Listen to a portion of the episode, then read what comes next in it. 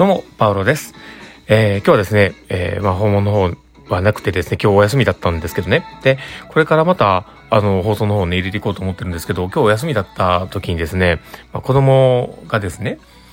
あの、まあ、授業に行きたい、行くの嫌だとかって言ってね、こう話をしててですね。で、もう、とりあえず、あの、最近全然ね、うまくいってない、あの、なかなかね、通ってなかったので、勝てなかったというか、あの、ところどころで休んでたんですね。もう嫌だなと言って。で、それも、あの、一種の逃げが多いなって思ったりしたもので、今日はちょっと無理無理なんとか言ってもらったんですけど、で、どうやらお腹が痛くて帰ってきてるっていう あのね、もう、まあ仕方がないかな。まあ行くだけ頑張ったんだろうなって思いながら、でもまあそういう風なね、自分の中で多分ね、腑に落ちてないとこもいっぱいあるんだろうなとか思いながら、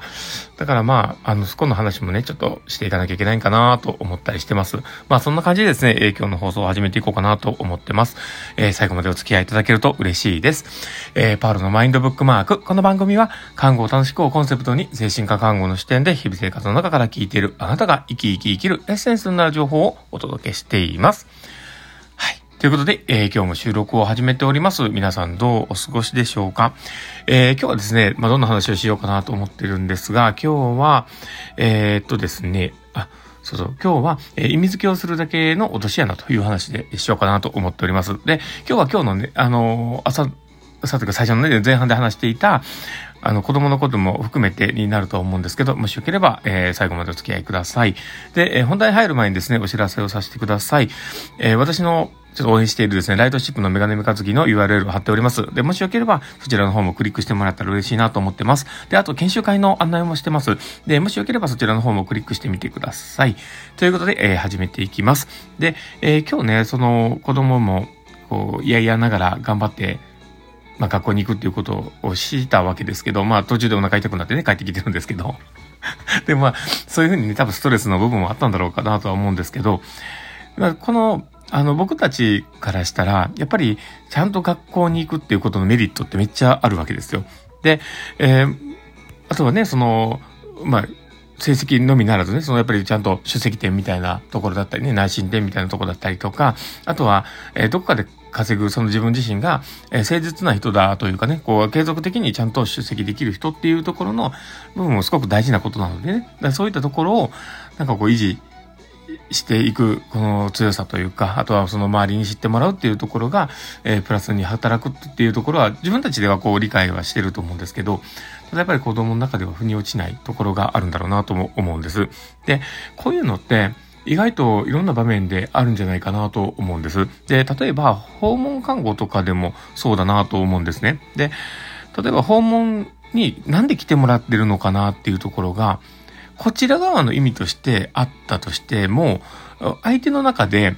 あ、その意味がね、すごくこう明確ではない場合っていうのは、こっちの意味合いは分かってても向こうが納得してないと、やっぱり継続して訪問を受けようっていう気にはなかなかなれなくて、もう、いやいや受けてるような、そういうとこってやっぱあったりするんですよね。で、そこはまあ、あの、まあ言われるからな、まあ仕方がないな、納得して受けようかな、みたいなんで、ちょっと受けようとはしてるんですけど、それって、じゃあしっかりと腹落ちしてるのかっていう話なんですよね。で、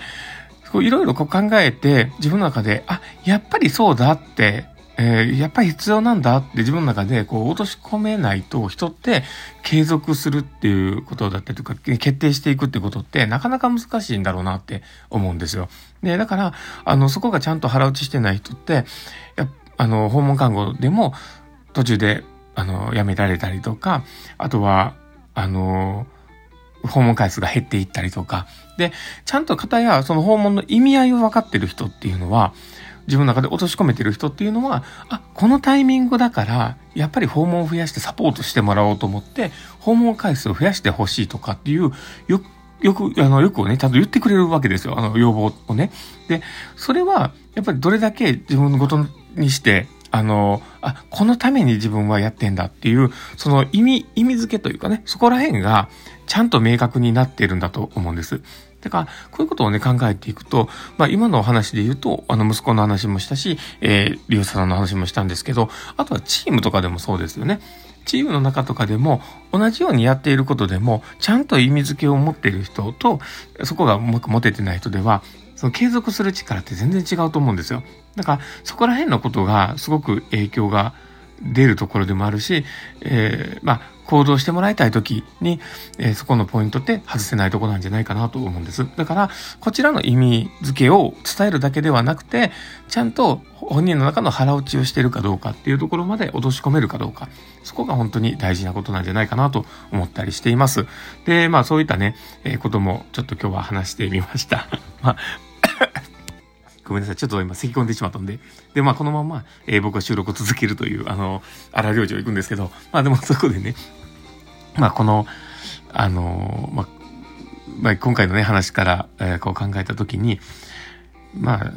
ちゃんとね、自分事として、まあ捉えれるかどうかを、本当に大事にしてほしいなと。前、少し前のね、放送でもその辺の話でしたんじゃないかなと思うんですけど、まあそこも、まあ繋がる部分だなとも思います。なので、少しでもまあ参考になってもらえたらいいなと思ってます。で、あとですね、え実はこう、今ちょっとね、こう、後ろにバックミュージックで流していたりします。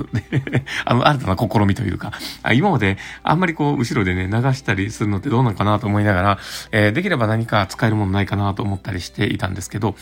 今、僕ちょっと後ろで、ね、流させてもらっているのが、あの、騒音のない世界っていう方の、えー、音楽なんですけど、これはあの、え実はあの、サウンドクラウドに入ってる分を、えー、所要でも全然使っていいですよとかっていう、あの、フリー素材として使っていいですよみたいなこと書かれているので、ちょっと活用してみました。で、まあ、こんな感じでですね、あの、これからの放送も時々こうやってバックミュージックをちょっと流しながらやっていこうかなと思ったりしています。まあ、そんな感じでですね、えー、今日の放送はこれで終わろうかなと思っています。この放送を聞いたあなたがですね、明日も素敵な一日になりますようにってところで、ではまた